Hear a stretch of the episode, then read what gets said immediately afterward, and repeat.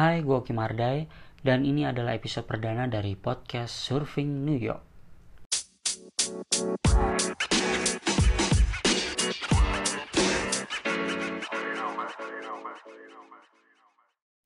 Jadi hari ini gue akan memberikan beberapa informasi penting ke kalian yang gue kutip dari laman Whiteboard Journal.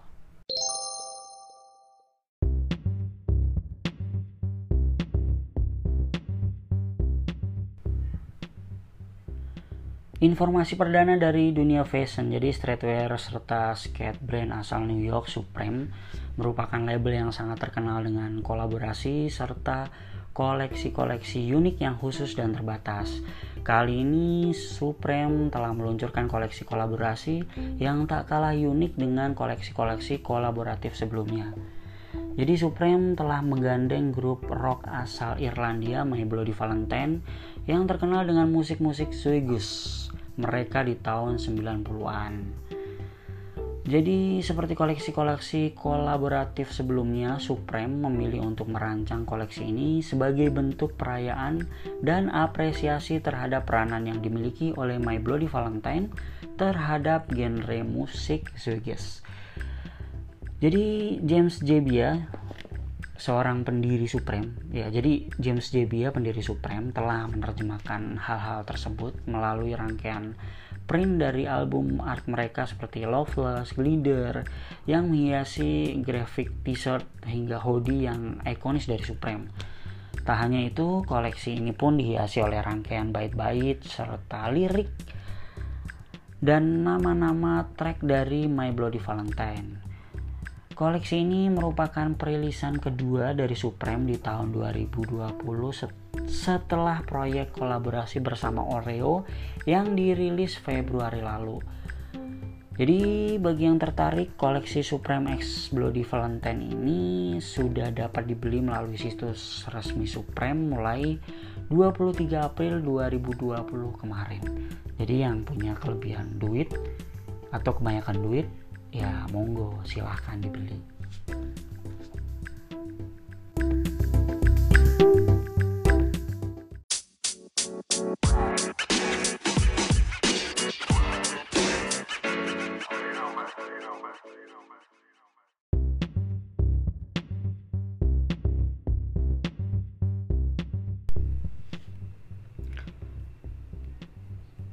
Informasi kedua datang dari dunia media. Jadi di masa social distancing telah meningkatkan aktivitas interaksi sosial melalui internet seperti gaming serta live streaming atau keduanya seperti yang akan disajikan oleh platform media sosial Facebook. Jadi sudah dirilis pada 20 April yang lalu, aplikasi gaming ini akan meliputi permainan-permainan sosial yang kasual seperti Word with Friends yang dapat digunakan sebagai bentuk pengganti interaksi sosial di masa karantina. Jadi layaknya Twitch, aplikasi gaming terbaru dari Facebook ini juga akan fokus kepada aspek live stream dan terbangunnya sebuah komunitas online. Jadi keuntungan dari aplikasi ini pun kabarnya tidak akan bergantung kepada advertisement namun dari stars yang diberikan oleh penonton sebuah live stream serupa dengan bits yang digunakan oleh Twitch. Jadi untuk meningkatkan viewership, Facebook Gaming juga akan mengikuti jejak taktik platform Twitch serta YouTube yaitu dengan kolaborasi bersama nama-nama besar di industri gaming dan live stream.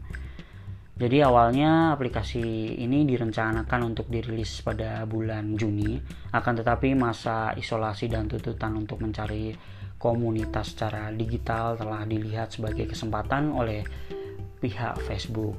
Jadi live stream yang semakin marak di era pandemi ini dilihat sebagai sebuah kesempatan terlebih lagi dengan jumlah konten kreator ataupun komunitas yang semakin banyak dan sering mengadakan program secara digital. Tapi belum ada kabar mengenai versi iOS dari aplikasi ini. Namun bagi yang penasaran, aplikasi ini kabarnya akan segera tersedia untuk smartphone Android.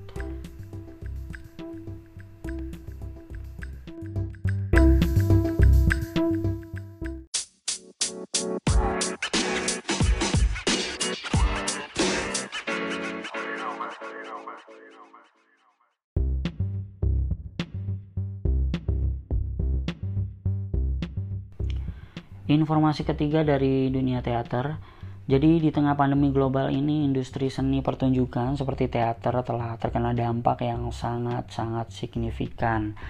Diberhentikannya pementasan, pementasan di berbagai komunitas teater ini telah membuat banyak pekerja seperti aktor dan sutradara untuk putus kerja selama kebijakan karantina berlangsung. Sebagai bentuk solusi, Broadway telah merilis Broadway from Home, sebuah program online yang menawarkan workshop dari kelas-kelas teater secara virtual. Jadi melalui aplikasi Zoom, program pembelajaran virtual ini menawarkan berbagai macam kelas seperti uh, scene study, dan kelas, serta sesi pelatihan audisi. Jadi aktor-aktor profesional juga dapat berpartisipasi dalam komunitas teater virtual ini sebagai pelatih. Adapun murid-murid dari program ini adalah anak-anak dengan rentang usia 8 18 tahun dan berasal dari berbagai negara. Dengan sesi sebanyak lima hari dalam seminggu, komunitas online ini pun dianggap sebagai substitusi interaksi sosial yang biasanya dialami selama di sekolah. Jadi bagi yang tertarik, kunjungi situs resmi Broadway From Home untuk mengetahui keterangan, ketentuan, dan tata cara pendaftaran untuk mengikuti workshop mereka.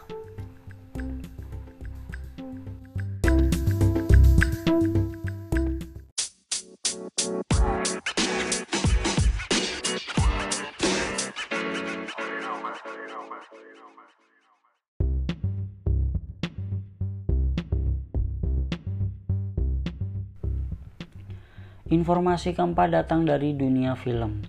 Jadi di masa karantina dan keharusan untuk menetap di rumah telah mengubah banyak kebiasaan orang sehari-hari, termasuk musik-musik yang ingin dinikmati selama di rumah.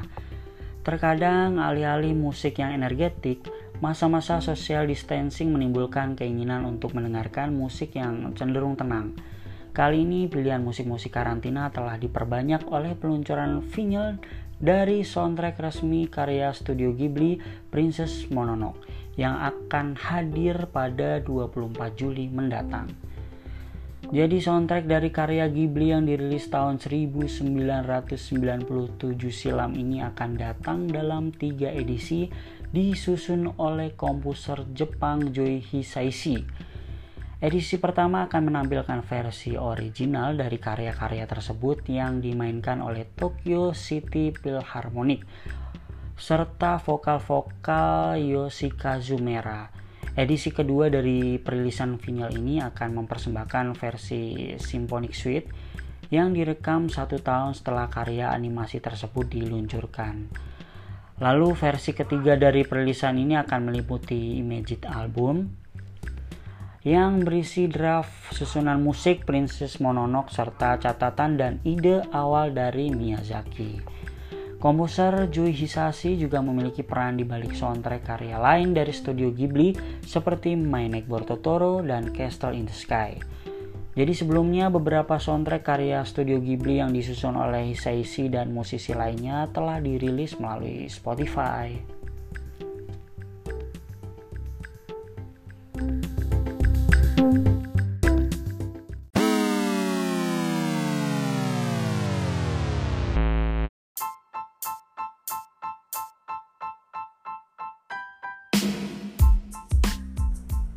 Untuk informasi selengkapnya Anda bisa baca di website Whiteboard Journal dan sampai jumpa di episode selanjutnya di podcast Surfing New York. Bye bye.